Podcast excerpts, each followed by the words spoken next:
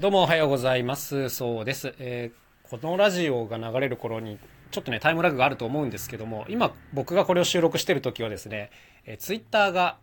こう、インプレッション数を公開することになったっていうことで、結構大揺れしてるっていうタイミングなんですよ。で、普段ね、時事ネタは別に特に取り扱わないんですけども、このインプレッションというものに関してはちょっと思うところがあったので、今日はこちらを取り上げてみたいと思います。まあ、ツイッターやってない方からしたらね、何のこっちゃっていう話だと思うんですけども、インプレッションっていうのは、まあ、簡単に言うと表示回数のことですね。どれだけ他の人のタイムラインとかに表示されてるかっていう、まあ、この回数のことを指します。で、今まではですね、自分のものは自分だけ見ることができたんですよね。アナリティクスっていう分析機能があって、各ツイートがどれだけ表示されているか、まあ、どれだけ反応があったかとかね、こういったことも、ま、見ることができたんですけども、これが一般公開されるようになったというのが、まあ、大きな、大きなアップデートになりましたね。そう。で、これについて、あの、非常にこう、ネガティブなことを言う方が多くて、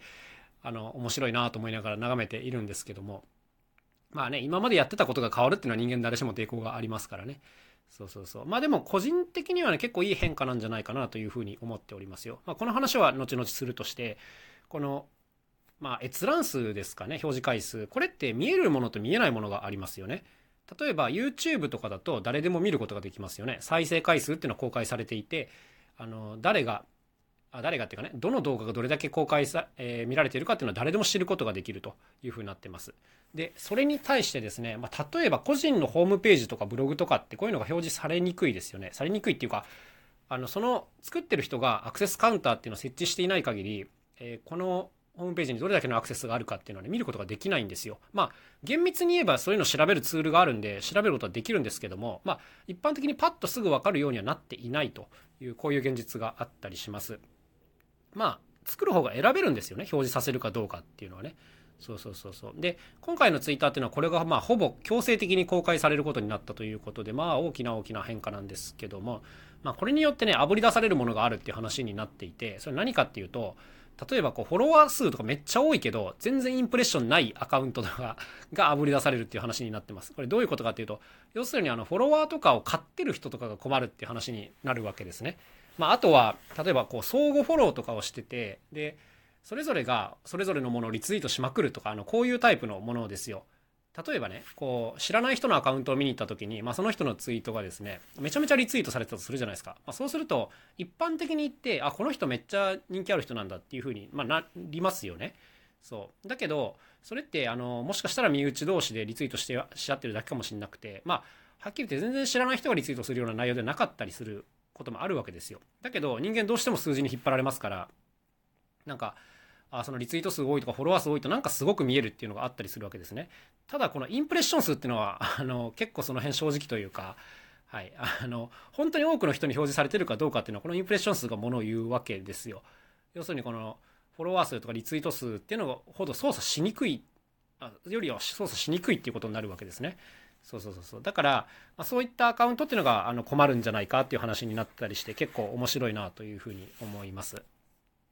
まあ、先ほども言いましたけども、やっぱ個人的にはこのインプレッション数公開されるのはね、結構賛成の立場ですね。はい。あの、まあ、人気のあるものっていうのはね、より力を得るようになりますし、あの、人気がないのに人気があるように見えるものっていうのはね、これであのちゃんと可視化されるようになりますよ。で、もっと言うとですね、えー人気がないけど価値があるものってあるじゃないですか。要するにインプレッション数が少ないけど、めちゃめちゃあのいい情報であるとか、こういうことってありますよね。で、こういうのに対して、あ、もっと広げてあげようっていう力が働くようになるわけですよ。はい。インプレッション数がはっきり見えるとね。そうそう。この辺があの非常に重要なとこだなと思ってて、まあ、例えばですよ。あの、僕は楽器についての、こう、なんていうんですか、情報発信をしてるので、あの、めちゃめちゃいい情報が楽器関連で出てきたとすると。で、それがですね、まあ、インプレッション数が少なければ当然もっともっとシェアしてあげたいなっていう気持ちになるわけです。これって、まあ、リツイートとかいいねである程度可視化はされていたんですけども、なんていうんですかね、あの、言い方あれなんですけど、なんかあまりにこうフォロワーが少なかったりすると、もういいねの数とか逆に参考にならないじゃないですか。わかります？例えばその、そうですね、ちょっと言い方があれなんですけど、フォロワーが100人の人がいると。で、その人が出した情報がめっちゃいい。で、この時にいいねが1個しかついてないみたいな時に、あの、なんて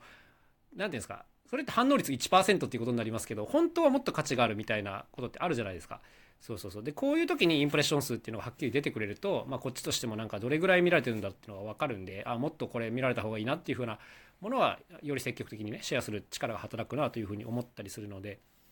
まあ、個人的にはあの本質的にあの価値のあるものを出してる人にとってはまあどっちにせよいいだろうなこの機能っていうふうに思います。